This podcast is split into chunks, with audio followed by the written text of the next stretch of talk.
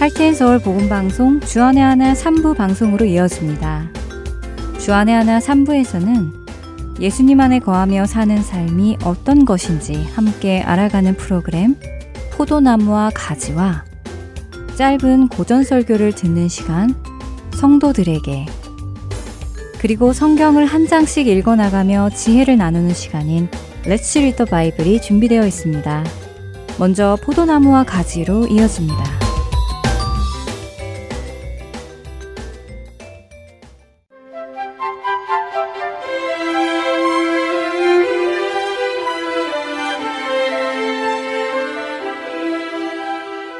애청자 여러분 안녕하세요. 예수님 안에 거하며 사는 삶을 나누는 시간 포도나무와 가지 진행의 민경은입니다.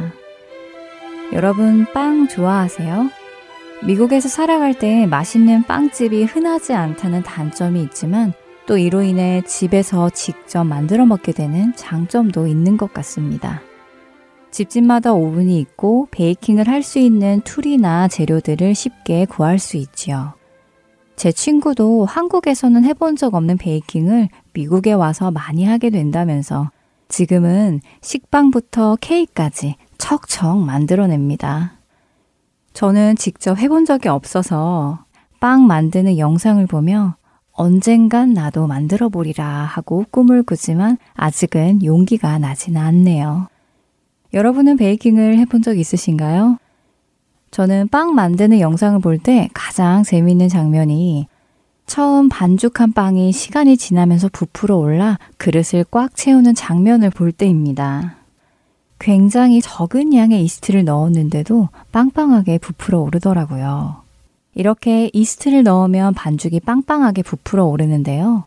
이스트, 즉 누룩으로 인해 빵빵하게 부푸는 이유는 누룩이 밀가루 반죽의 영양분을 분해하면서 이산화탄소를 만들어내고 이 탄산가스가 끈끈한 반죽을 뚫고 나오지는 못해서 반죽 안에 머무르면서 반죽이 점점 부풀게 되는 원리라고 합니다.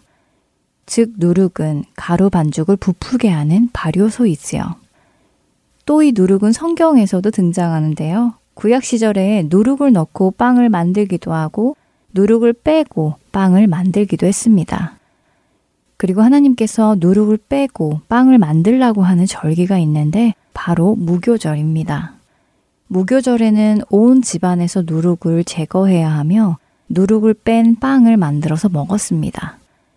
왜냐하면 바로 성경에서는 누룩이 죄를 상징하기 때문이지요. 너희가 자랑하는 것이 옳지 아니하도다. 적은 누룩이 온 덩어리에 퍼지는 것을 알지 못하느냐라고 고린도전서 5장 6절에서 사도 바울이 말한 것처럼 누룩은 죄를 상징하고 또한 퍼져나가는 죄성을 짚어서 이야기합니다. 적은 누룩이 온 덩이에 퍼지듯이 죄도 퍼져나갑니다. 죄가 죄를 낳듯이 죄는 또 다른 죄를 가져오기도 하고 한 성도로부터 시작된 죄가 다른 성도에게까지 퍼져나가기도 합니다. 거짓 교사의 거짓된 가르침도 그렇게 퍼져나가기도 합니다. 그래서 죄를 다루는 것을 꽤 신중하고 조심스럽게 다루어야 하는데요. 지난 주일 예배를 마치고 잠시 전할 말이 있다면서 장로님 두 분과 목사님으로 구성된 교회 리더십 팀이 단상에 다시 올라오셨습니다. 무슨 광고를 전하나 보다 하며 옆 친구와 장난치며 듣고 있었는데 교회 리더십은 성도들을 향해 현재 우리 교회에서 죄를 짓고 있는 한 성도의 이야기를 나누기 시작했습니다. 순식간에 예배당은 조용해졌고 장로님은 계속 말씀을 이어나가셨지요. 교회 리더 측에서는 마태복음 18장에 의거해서 한 사람이 가서 죄에서 돌이키기를 권면했고 다시 두세 사람이 가서 권면했지만 결국 교회를 떠나게 되었다고 설명해 주셨습니다. 덧붙여 비록 지금 그가 떠나 있지만 계속해서 그를 위해 기도해야 하며 그가 죄에서 돌이킬 수 있도록 기도해 달라고 말씀하셨습니다. 저는 이 이야기를 듣는 동안 많은 생각이 머릿속에서 오고 갔습니다. 아, 그 사람 되게 신실해 보였는데. 그런데 나도 죄가 드러나면 저렇게 되는 건가? 어, 조금 무섭다. 그래도 교회인데 품어주어야 하는 것 아닌가? 하는 생각도 들었지요. 그 성도의 죄를 여기에서 밝힐 수는 없지만 너무나 분명하게 드러난 죄였습니다. 그리고 그 말씀을 전하신 장로님이 마태복음 18장에 의거해서 이렇게 행했고 계속해서 우리는 그를 위해 기도해야 한다는 말씀에서 권위가 느껴졌습니다. 사람들은 종종 말합니다. 교회 다닌다면서 이런 것은 좀 이해해주고 넘어가야 하는 거 아니야? 교회 다니면서 왜 이렇게 화를 내? 교회 다니잖아. 이런 거는 용서하고 넘어가. 등등 말입니다. 교회 다니는 사람은 착하다라는 이미지가 늘 있는 것 같습니다. 또 교회 다니는 사람은 남들이 잘못을 해도 웃으면서 넘어가 주어야 하는 것일까요? 교회니까 모든 죄들을 받아 주어야 하는 것일까요?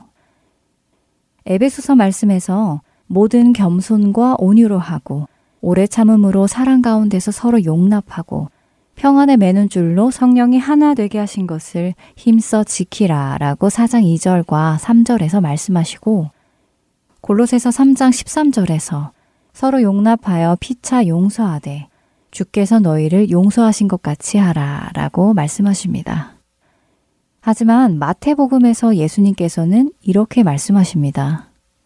내 형제가 죄를 범하거든 가서 너와 그 사람과만 상대하여 권고하라.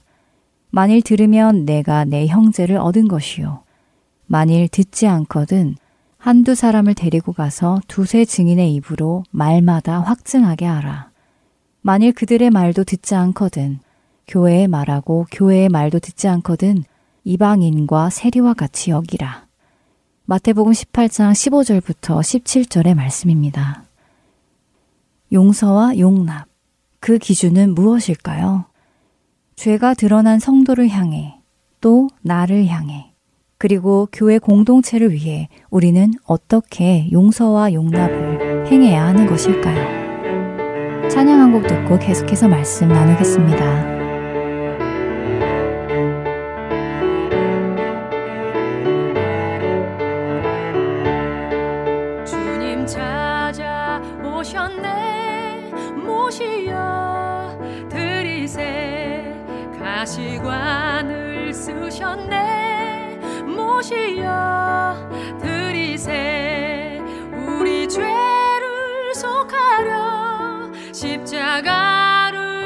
지셨네.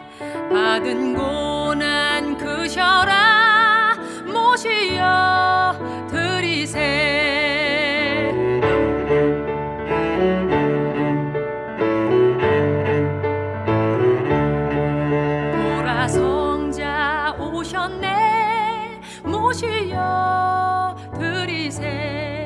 영광 중에 계신 주 모시여 드리세 헛된 교만 버리고 우리 구주 모시여 영원 복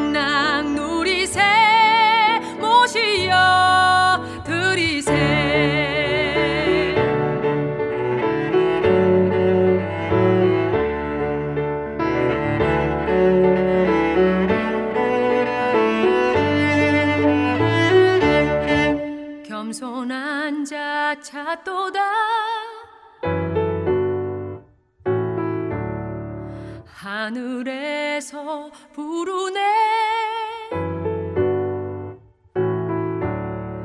주여 내가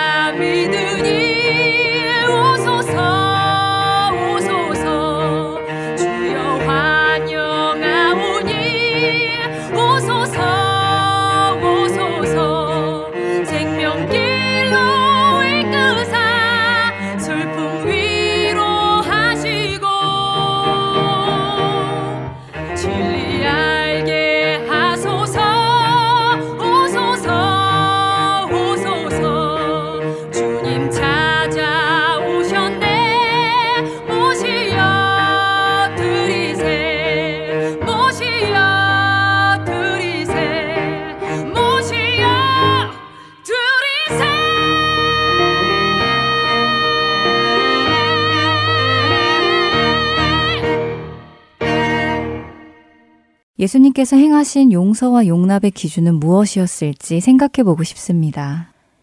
예수님께서는 모든 사람들을 사랑하고 용서하고 용납하셨습니다. 그리고 그렇게 하라고 제자들에게도 일러주셨지요. 몇 번이나 용서를 해주어야 하냐는 베드로의 질문에 이렇게 말씀하십니다. 너희는 스스로 조심하라. 만일 내 형제가 죄를 범하거든 경고하고 회개하거든 용서하라. 만일 하루에 일곱 번이라도 내게 죄를 짓고 일곱 번 내게 돌아와 내가 회개하노라 하거든 너는 용서하라 하시더라. 누가복음 17장 3절과 4절의 말씀입니다. 몇 번이고 무한 번이고 용서를 해주라고 하십니다. 단 돌아와서 회개했을 때 말입니다. 예수님은 모든 사람들을 사랑하고 용서하고 용납하셨지만 사람들이 자신의 죄에서 돌이키기를 원하셨습니다. 우리 역시 용서는 하되 그 죄에 대해서는 다른 태도를 보여야 합니다. 죄를 지은 성도는 용서해 주어야 합니다. 하지만 그 죄를 허용해서는 안 되지요. 죄라는 것을 인정하고 돌이키기 위해 힘쓰고 있다면 도와주고 기도해 주어야 하는 것은 맞지만 그 죄까지 교회 안으로 들어오게끔 허용해 주면 안 됩니다. 예수님께서는 중풍병자를 고쳐주시고 다시는 가서 죄를 짓지 말라고 하셨고 가늠하다 잡힌 여인에게도 다시는 가서 죄를 짓지 말라고 하셨지요. 나는 의인을 부르러 온 것이 아니요 죄인을 부르러 왔노라 하시니라 라고 마태복음 9장 13절 후반의 예수님의 말씀입니다. 죄인을 불러 회개시키고 돌아오기를 원하셨습니다. 우리의 교만을 내려놓게 하기 위해서 화평하지 않은 그 집사와 화해시키기 위해서 미움을 버리게 하기 위해서 성도들과 이웃을 향한 사랑이 더 자라나기 위해서 그리고 경건한 삶을 위해서 등등 말입니다. 여전히 우리를 다독이시고 훈련시켜 주시며 기다려 주시고 그 죄에서 돌이켜 조금 더 흠없는 자녀로 살아가기를 원하십니다. 용서하고 용납하시지만 가르치십니다.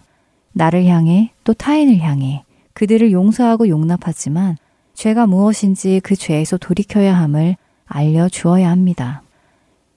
때문에 우리도 예수님을 본받아 나를 향해 또 타인을 향해 그들을 용서하고 용납하지만 죄가 무엇인지 그 죄에서 돌이켜야 함을 알려주어야 합니다.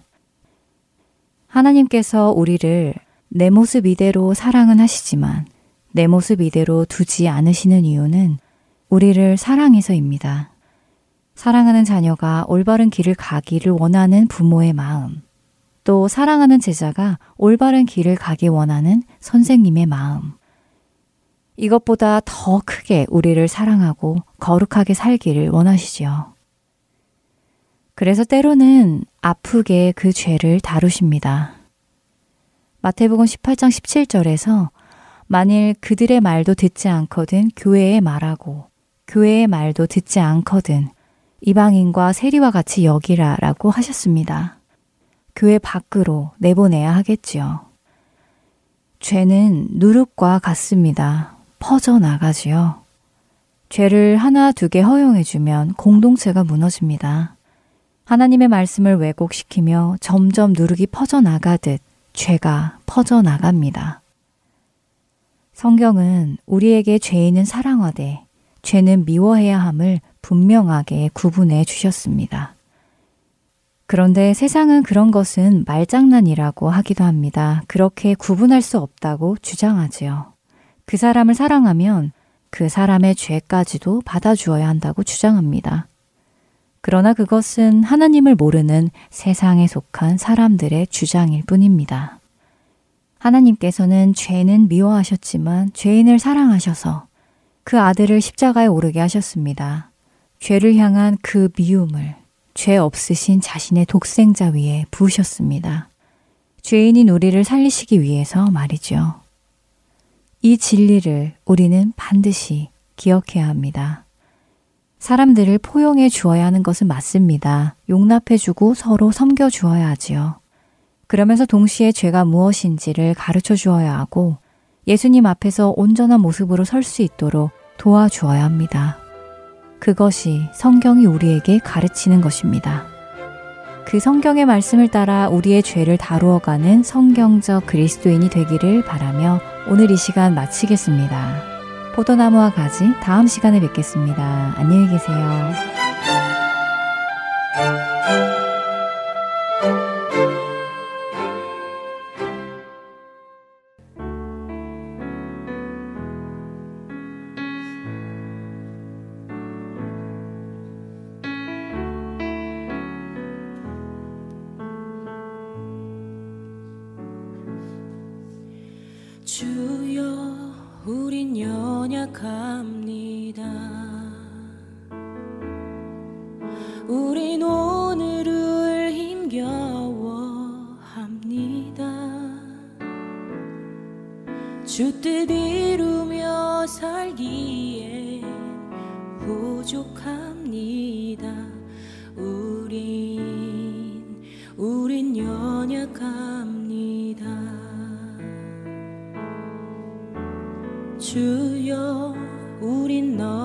지마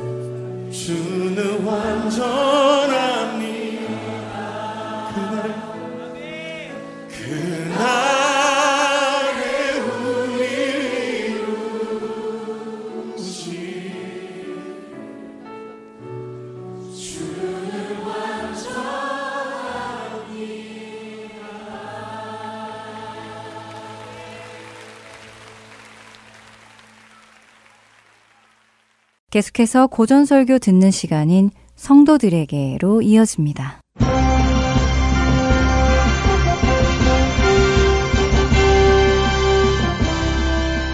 여러분 안녕하세요.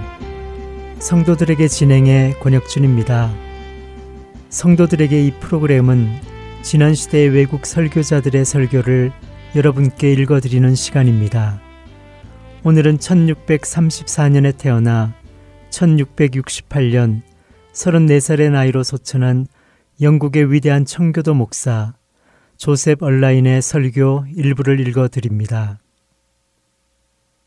하나님께서는 제대로 회심한 모든 사람들 속에서 그리스도의 법도들과 관련해서 네 가지를 이루어내시는데 우리가 자신의 심령을 잘 살피기만 한다면 우리는 이 네 가지에 비추어서 우리의 심령 상태가 어떠한지를 알 수 있습니다. 지금부터 제가 네 가지를 말씀드리겠습니다. 첫째로, 회심한 사람의 판단력은 그리스도의 법들과 규례들과 길이야말로 가장 의롭고 이치에 맞는 것들이라는 것을 인정하고 동의합니다. 또한 그의 마음과 생각은 하나님의 길들을 좋아하게 됩니다. 회심하기 전에는 그런 것들은 이치에 맞지 않는 용납할 수 없는 것들이라고 여겼었지만 이제 그러한 뒤틀리고 왜곡된 편견들은 제거됩니다. 또한 회심한 사람의 이성은 그러한 것들이 거룩하고 의로우며 선한 것들이라는데 동의하게 됩니다. 다윗이 하나님의 법들이 얼마나 놀랍고 굉장하며 대단한 것들인지를 깨닫고서 얼마나 감격스러워하고 경탄하며 찬양했는지를 생각해 보십시오. 그는 하나님의 법들에 내재되어 있는 놀라운 특징들과 그 경탄할 만한 효과들을 찬양하는 말들을 입에 침이 마르도록 늘어놓았습니다. 이성에 의한 판단에는 절대적인 판단과 상대적인 판단, 이렇게 두 종류가 있습니다. 어떤 사람이 자신의 입장이나 자신의 현재 상황과는 상관없이 일반적으로 판단해서 어떤 특정한 길이 최선이라고 생각할 때 우리는 그것을 절대적인 판단이라고 부릅니다. 경건한 사람은 하나님의 법도들이 옳다고 판단하는데 그의 그러한 판단은 절대적인 판단임과 동시에 상대적인 판단입니다. 그는 하나님의 법도들이 일반적으로 생각할 때에 최선이라고 생각할 뿐만 아니라 자기를 위해서도 최선이라고 생각합니다. 하나님이 정해놓으신 경건의 법도들은 그에게 단지 절대적인 관점에서 보았을 때에 용납할 만한 것들인 것에 그치는 것이 아니라 그가 적극적으로 바라고 원하는 것들, 곧 많은 순금보다 더 바라고 사모하는 것들이기도 합니다. 경건한 사람의 확고한 판단은 하나님의 법도는 지극히 거룩하고 너무나 빈틈없이 완벽하며 이치에 맞지 않는 것이 하나도 없기 때문에 하나님의 법도를 따라 행하는 것이야말로 가장 지혜롭고 이치에 맞으며 바람직한 선택이라는 것입니다. 경건한 사람의 판단을 한번 들어보십시오. 여호와여, 나는 주의 판단들이 옳다는 것을 압니다. 내가 주의 계명들을 금, 곧 순금보다 더 사랑하고 범사의 주의 모든 법도들이 옳다고 여기기 때문에 나는 모든 거짓된 행위를 미워합니다. 라고 합니다. 우리가 여기에서 주목할 것은 그는 하나님이 명하시는 모든 것들은 옳은 것들이라고 말하고 하나님이 금하시는 모든 것들은 거짓되고 잘못된 것들이라고 말하고 있다는 것입니다. 여호와여 주의 판단들은 의롭고 옳습니다. 주께서 명하신 증언들은 의롭고 지극히 신실합니다. 주의 말씀은 처음부터 참되고 주의 의로우신 판단들은 영원합니다. 라는 경건한 사람의 고백에서 우리가 주목할 것은 그는 하나님의 법도에 기꺼이 그리고 온전히 동의하고 거기에 모든 것이 담겨 있다는 것에도 온전히 동의한다는 것입니다. 회심한 사람의 두 번째 특징은 그리스도의 마음을 온전히 알고자 하는 소망이 생기는 것입니다. 그는 자신의 모든 죄가 하나도 빠짐없이 다 드러나기를 원하고 하나님이 자기에게 요구하시고 명하시는 모든 일들을 단 하나라도 빼놓지 않고 다 알기를 원합니다. 거룩함을 입은 마음으로부터는 다음과 같은 말이 자연스럽고 진실하게 흘러나옵니다. 주여, 내 안에 악한 것이 조금이라도 있다면 제발 그 악을 내게 알려주십시오. 내 안에 죄가 있는데도 내가 알지 못하고 그냥 넘어가는 일이 없도록 나를 가르치십시오. 내가 이전에 알지 못하여 악을 행해 왔을지라도 다시는 악을 행하고 싶지 않습니다. 라고 말입니다. 반면에 제대로 회심하지 않은 사람은 자신의 죄를 알고 싶어 하지 않고 빛으로 나아오는 것도 좋아하지 않습니다. 자기 안에 있는 이런저런 죄들을 버리고 싶은 마음이 없기 때문에 그런 것들이 죄라는 것을 알 수 있게 되는 상황은 무슨 수를 써서라도 피해버리고 진리의 빛이 들어와서 자신의 죄들이 드러나지 않도록 하기 위해서 모든 창문을 봉쇄해 버립니다.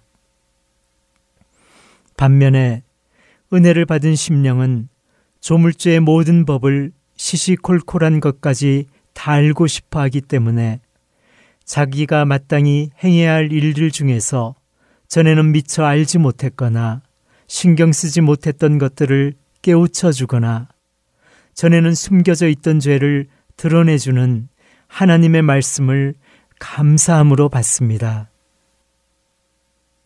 회심한 사람의 세 번째 특징은 이렇습니다. 회심한 사람의 의지는 죄가 가져다 주는 온갖 쾌락들과 세상에서 잘되고 형통하는 것보다 그리스도의 법도를 자원해서 단호하고 결연하게 선택합니다. 이것은 극도로 고민하고 번민한 끝에 어쩔 수 없어서 마지못해 내린 결정도 아니고 갑작스럽게 별 생각 없이 경솔하고 성급하게 내린 결단도 아닙니다. 그는 이것에 대해서 깊이 숙고했고 이것이 최고의 선택이라고 여겨서 자원하여 기꺼이 선택한 것입니다. 물론 그의 육신은 여전히 반기를 들지만 그의 의지의 대부분은 그리스도의 법과 통치를 좋아하기 때문에 그리스도의 법과 통치는 그에게 힘들고 부담스러운 짐이 아니라 지극히 복된 것입니다.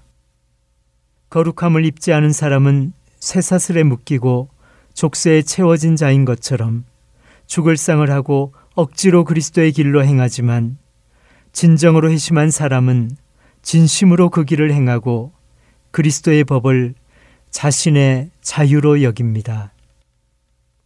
그는 거룩함이 지닌 지극히 아름다운 속성들을 알고 기뻐하기 때문에 세상에서 온갖 부귀영화를 누릴 수 있는 기회가 주어진다고 할지라도 조금의 망설임이나 주저함도 없이 하나님의 법도를 엄격하게 따르는 거룩한 삶을 선택하는데 이것은 그가 참된 거룩함이 무엇인지를 알고 있다는 것을 보여주는 증표입니다. 성경은 사울도 기부와 자기 집으로 갈 때에 마음이 하나님께 감동된 유력한 자들과 함께 갔느니라 라고 사무엘상 10장 26절에서 말씀하십니다. 하나님께서 자신이 택하신 자들의 마음에 감동을 주시면 그들은 즉시 그리스도를 따르게 되고 비록 하나님의 이끄심에 의한 것이기는 하지만 자원에서 그리스도를 따라 달려가게 되며 하나님을 섬기는 일에 자신의 모든 것을 다 헌신하고 온 마음을 다하여 그리스도를 사모하고 구하게 됩니다. 두려움은 그 고유한 용도가 있어서 때로 쓸 때가 있기는 하지만 거룩함을 입은 심령을 움직이는 주된 원천은 아닙니다. 그리스도께서는 강제력을 사용하셔서 자신의 사람들을 통제하시고 움직이시는 것이 아니라 그들로 하여금 자원하여 움직이게 하십니다. 따라서 모든 신자들은 억지로가 아니라 자원해서 그리스도를 자신들의 왕으로 섬기는 자들입니다. 그들은 그리스도로부터 은혜를 받아서 자원하여 그리스도를 섬기는 일에 헌신합니다. 노예가 되어서 어쩔 수 없이 섬기는 것이 아니라 하나님의 자녀이자 그리스도의 신부로서 충성된 마음과 사랑하는 마음이 원천이 되어서 자원하여 섬깁니다. 한마디로 말해서 회심한 사람은 그리스도의 법을 사랑하고 기뻐하며 끊임없이 연구하게 된다는 것입니다. 마지막으로 회심한 사람에게 나타나는 네 번째 특징은 자신의 삶을 살아갈 때 하나님의 윤례들을 지켜 행하는 것입니다. 그가 자신의 인생길에서 매일같이 신경 쓰는 것은 어떻게 하면 하나님과 동행하는 삶을 살 수 있느냐 하는 것입니다.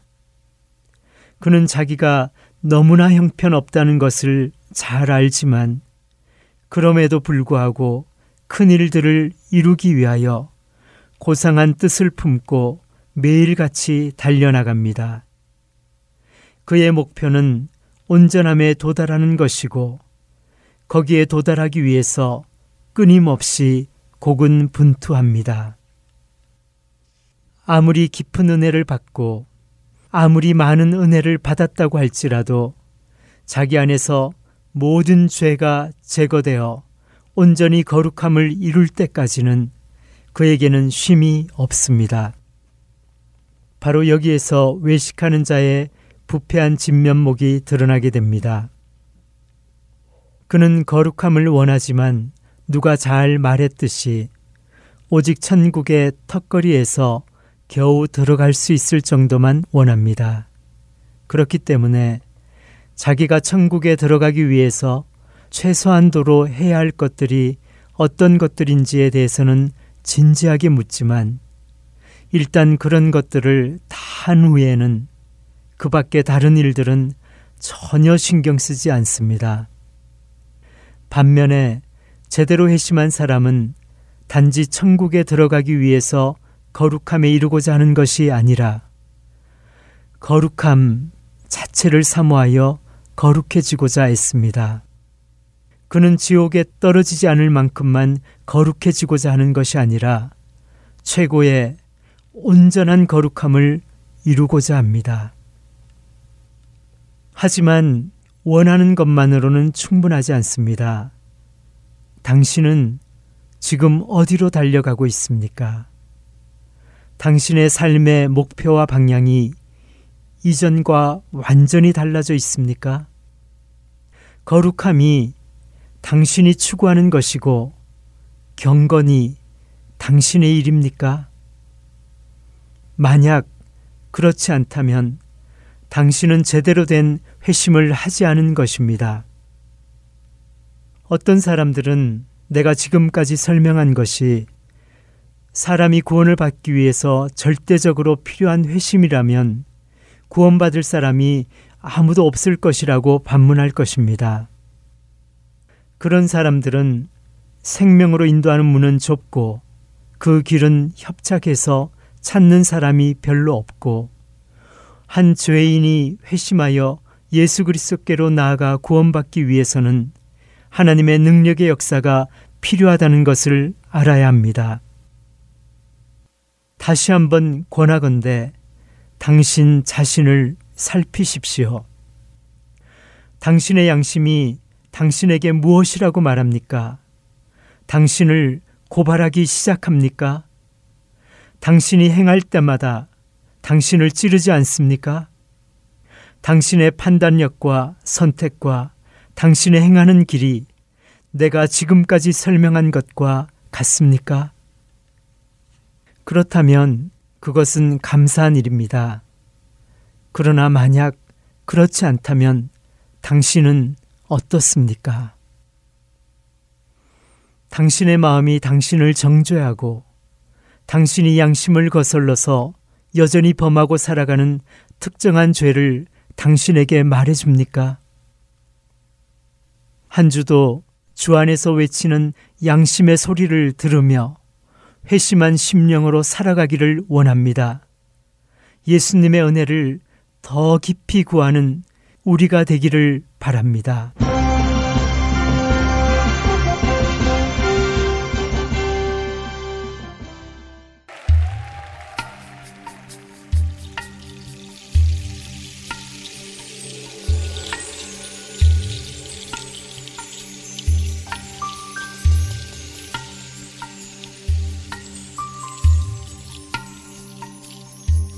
많은 이들 말하고 많은 이들 노래는 하지만 정작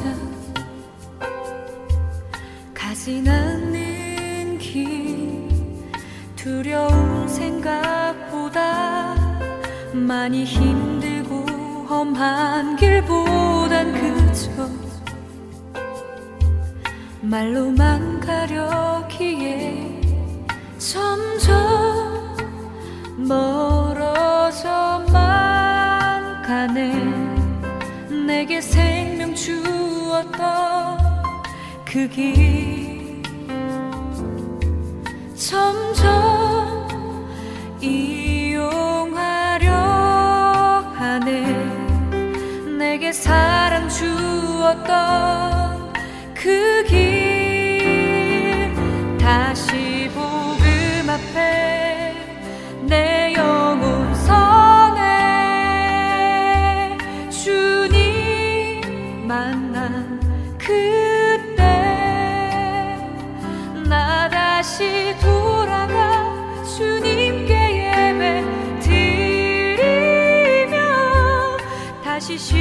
십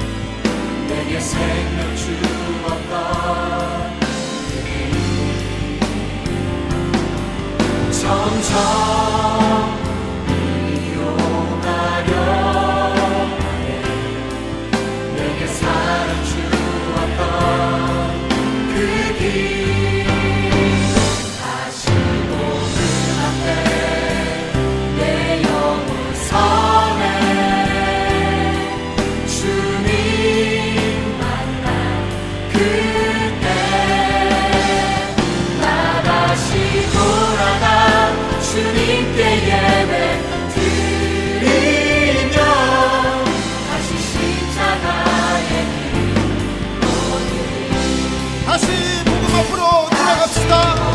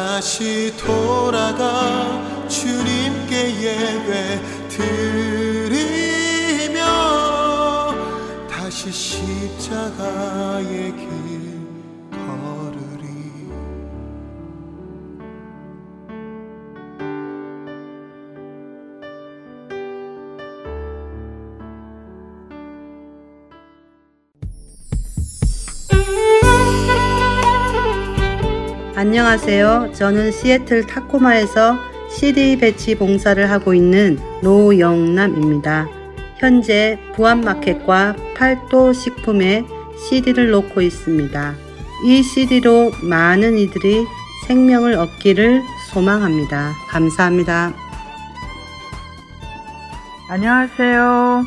저는 필라델피아 H마트에 CD를 놓고 관리하고 있는 봉사자 김경애입니다.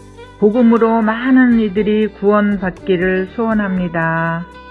안녕하세요. 저는 버지니아 세너빌 지역에 있는 롯데마트와 H마트에 CD를 놓고 관리하고 있는 봉사자 백경입니다. 복음으로 많은 이들이 구원받기를 소원합니다. 예수 그리스도의 구원의 복음은 복음을 전달받은 사람들을 통해 끊임없이 전해져 갑니다. 여러분도 복음의 전달자가 되실 수 있습니다. 복음 전파 사역에 동참하실 분들은 전화번호 602-866-8999로 연락 주시기 바랍니다.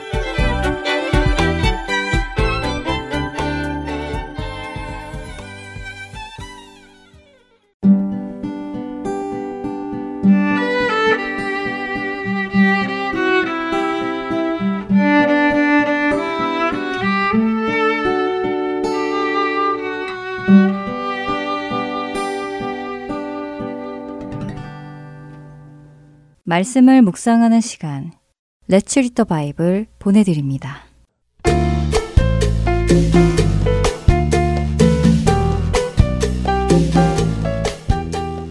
애청자 여러분 안녕하세요. Let's Read the Bible 진행의 설교입니다. 살아가다 보면 우선순위를 정해야 할 때가 있습니다. 맡겨진 모든 일을 할 수 없을 때 급한 일을 먼저 해야 하는지 중요한 일을 먼저 해야 하는지 상품을 고를 때 가격을 먼저 고려해야 할지 실용성을 고려해야 할지 아니면 디자인을 고려해야 할지 직장을 고를 때 내가 좋아하는 일인가 아닌가를 먼저 생각해야 할지 아니면 급여를 먼저 생각해야 할지 등 여러 가지 생각해 볼 일이 생기죠. 우선순위를 정할 때에 여러분은 무엇을 근거로 정하시나요? 아마 가장 중요한 것은 본질적인 것이 무엇이며 비본질적인 것이 무엇인지를 구분하는 것일 것입니다. 본질적인 것을 우선순위에 두고 비본질적인 것은 상황이 허락하며 하고 그렇지 못하면 내려놓을 수 있겠죠. 하나님 나라의 일을 할 때에도 우선순위가 있습니다. 본질적인 것과 비본질적인 것이 있죠. 교회의 카펫을 무슨 색깔로 하느냐 하는 것은 비본질적인 것입니다. 어느 회사의 피아노를 사느냐 하는 것도 비본질적인 것이죠. 본질적인 것은 삼위일체 하나님과 성도, 거룩함, 화평함, 진리, 그리고 사랑 같은 것들이죠. 고린도 교회는 우상의 재단에 바쳐진 음식을 먹어도 되느냐 안 되느냐 하는 질문이 있었습니다. 그 당시 고기는 쉽게 먹을 수 있는 것은 아니었고 대부분의 고기들은 우상에게 바쳐졌는데 우상을 섬기는 신전에서는 바쳐지는 모든 고기들을 먹을 수 없으니 제사를 지낸 고기와 음식들을 시장에 내다 팔았습니다. 자신들이 다 먹지 못하는 그 제사 음식들을 현금화한 것이죠. 그런데 고린도 성도들 사이에 이렇게 판매되는 제사 음식을 사 먹어도 되느냐, 되지 않느냐 하는 논란이 있었습니다. 왜냐하면 우상에게 바쳐진 음식을 먹는 것은 곧 우상 숭배를 하는 것과 같다고 생각하여 먹어서는 안 되는 사람들이 있었고 우상이란 원래 존재하지 않는 만들어진 신이기에 상관없다며 먹는 사람들이 있었죠. 그리고 이런 이유로 교회 안에 의견 대립이 생기기 시작했습니다. 사도 바울은 그 이야기를 듣고 어떻게 답을 할까요? 먹어라, 먹지 마라 라고 답을 하는 것이 아니라 가장 먼저 생각해야 하는 우선순위가 무엇인지를 알려주죠. 교회 안에서의 우선순위는 무엇일까요? 그것은 바로 형제 사랑이었습니다. 내가 하려는 그 행동이 그리스도 안에 있는 다른 형제를 실족하게 하느냐 하지 않느냐 하는 것을 먼저 생각하라는 관점으로 편지를 써주지요. 사실 바울과 하나님을 향한 지식이 있는 성도들은 우상은 자신들에게 어떤 것도 영향을 끼칠 수 없으며 우상에게 드려진 제물이라고 해서 그 음식이 더러워지지 않았고 단순한 음식일 뿐임을 알고 있었습니다. 하지만 그 당시 믿음과 지식이 약한 새신자들은 우상에게 바쳐진 제물을 먹었다는 것으로 심한 양심의 가책을 받고 심판에 대한 두려움과 수치심, 죄의식을 느끼기도 했죠. 따라서 믿음이 약한 성도들을 이해해주며 그들이 실족하지 않을 수 있도록 제물로 바쳐진 고기를 먹지 않는 것이 좋겠다고 사도 바울은 말한 것입니다. 예를 들면 믿음이 약한 신자가 믿음 좋은 사도 바울이 제물로 바쳐진 고기를 먹고 있는 것을 보면 어? 먹어도 되는 거야? 아닐 텐데 저 사람은 믿는 자가 아닌가 봐. 교회 나가지 말아야지. 하며 마음에 근심하게 될 수도 있고 반대로 먹어도 되는 것인가? 하며 의아해하지만 다른 사람들이 먹으니 자기 양심에 거리끼지만 따라서 먹고 난 후에 마음의 죄책감을 가지게 되어 실족하게 될 수도 있습니다. 그 어떤 경로로도 믿음이 아직 미숙하고 연약한 성도가 실족해서 믿음에서 멀어지게 되면 안 되기에 혹여라도 그렇게 성도의 믿음에 좋지 않은 영향을 끼칠 것 같으면 아예 그 음식을 먹지 않는 것이 좋다고 이야기하는 것이죠. 사실 음식은 단순한 음식일 뿐 우리에게 어떤 해를 끼치거나 영향을 끼칠 수 없습니다. 우리는 예수 그리스도의 피로 인해 구원을 받았기 때문입니다. 나에게 주어진 자유를 가지고 행동하다가 그러한 나의 행동으로 인해 다른 형제가 믿음에서 멀어지게 되거나 실족하게 된다면 이것이 바로 그리스도께 죄를 짓는 것이라고 말씀합니다. 예수님께서도 마태복음 18장 6절에서 누구든지 나를 믿는 이 작은 자 중 하나를 실족하게 하면 차라리 연자 맷돌이 그 목에 달려서 깊은 바다에 빠뜨려지는 것이 나으니라 라고 말씀하셨죠. 우리는 비본질적인 것을 지키느라 형제를 실족하게 한 적은 없는지 돌아보기 원합니다. 오늘은 고린도전서 8장을 읽어보시며 나는 무엇을 근거로 우선순위를 정하고 본질적인 것은 무엇이고 비본질적인 것은 무엇인지 결정하는 근거를 배워보시기 바랍니다. Let's read the Bible. 고린도전서 8장 1절에서 13절까지의 말씀을 읽겠습니다. 우상의 재물에 대하여는 우리가 다 지식이 있는 줄을 아나 지식은 교만하게 하며 사랑은 덕을 세우나니 만일 누구든지 무엇을 아는 줄로 생각하면 아직도 마땅히 알 것을 알지 못하는 것이요 또 누구든지 하나님을 사랑하면 그 사람은 하나님도 알아주시느니라 그러므로 우상의 재물을 먹는 일에 대하여는 우리가 우상은 세상에 아무것도 아니며 또한 하나님은 한 분밖에 없는 줄 아노라. 비록 하늘에나 땅에나 신이라 불리는 자가 있어 많은 신과 많은 주가 있으나 그러나 우리에게는 한 하나님 곧 아버지가 계시니 만물이 그에게서 났고 우리도 그를 위하여 있고 또한 한 주 예수 그리스도께서 계시니 만물이 그로 말미암고 우리도 그로 말미암아 있느니라 그러나 이 지식은 모든 사람에게 있는 것은 아니므로 어떤 이들은 지금까지 우상에 대한 습관이 있어 우상의 제물로 알고 먹는 고로 그들의 양심이 약하여지고 더러워지느니라. 음식은 우리를 하나님 앞에 내세우지 못하나니 우리가 먹지 않는다고 해서 더 못 사는 것도 아니고 먹는다고 해서 더 잘 사는 것도 아니니라. 그런즉 너희의 자유가 믿음이 약한 자들에게 걸려 넘어지게 하는 것이 되지 않도록 조심하라. 지식 있는 내가 우상의 집에 앉아 먹는 것을 누구든지 보면 그 믿음이 약한 자들의 양심이 담력을 얻어 우상의 재물을 먹게 되지 않겠느냐. 그러면 내 지식으로 그 믿음이 약한 자가 멸망하나니 그는 그리스도께서 위하여 죽으신 형제라. 이같이 너희가 형제에게 죄를 지어 그 약한 양심을 상하게 하는 것이 곧 그리스도에게 죄를 짓는 것이니라. 그러므로 만일 음식이 내 형제를 실족하게 한다면 나는 영원히 고기를 먹지 아니하여 내 형제를 실족하지 않게 하리라. Let's read the Bible. 고린도전서 8장 1절에서 13절까지의 말씀을 읽었습니다.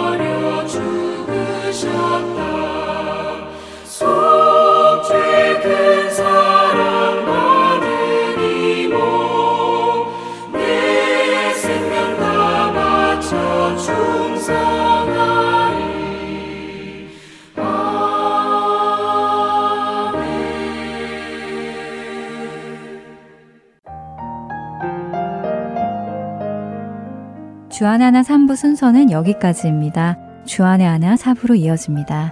은혜의 시간 계속되시길 바랍니다.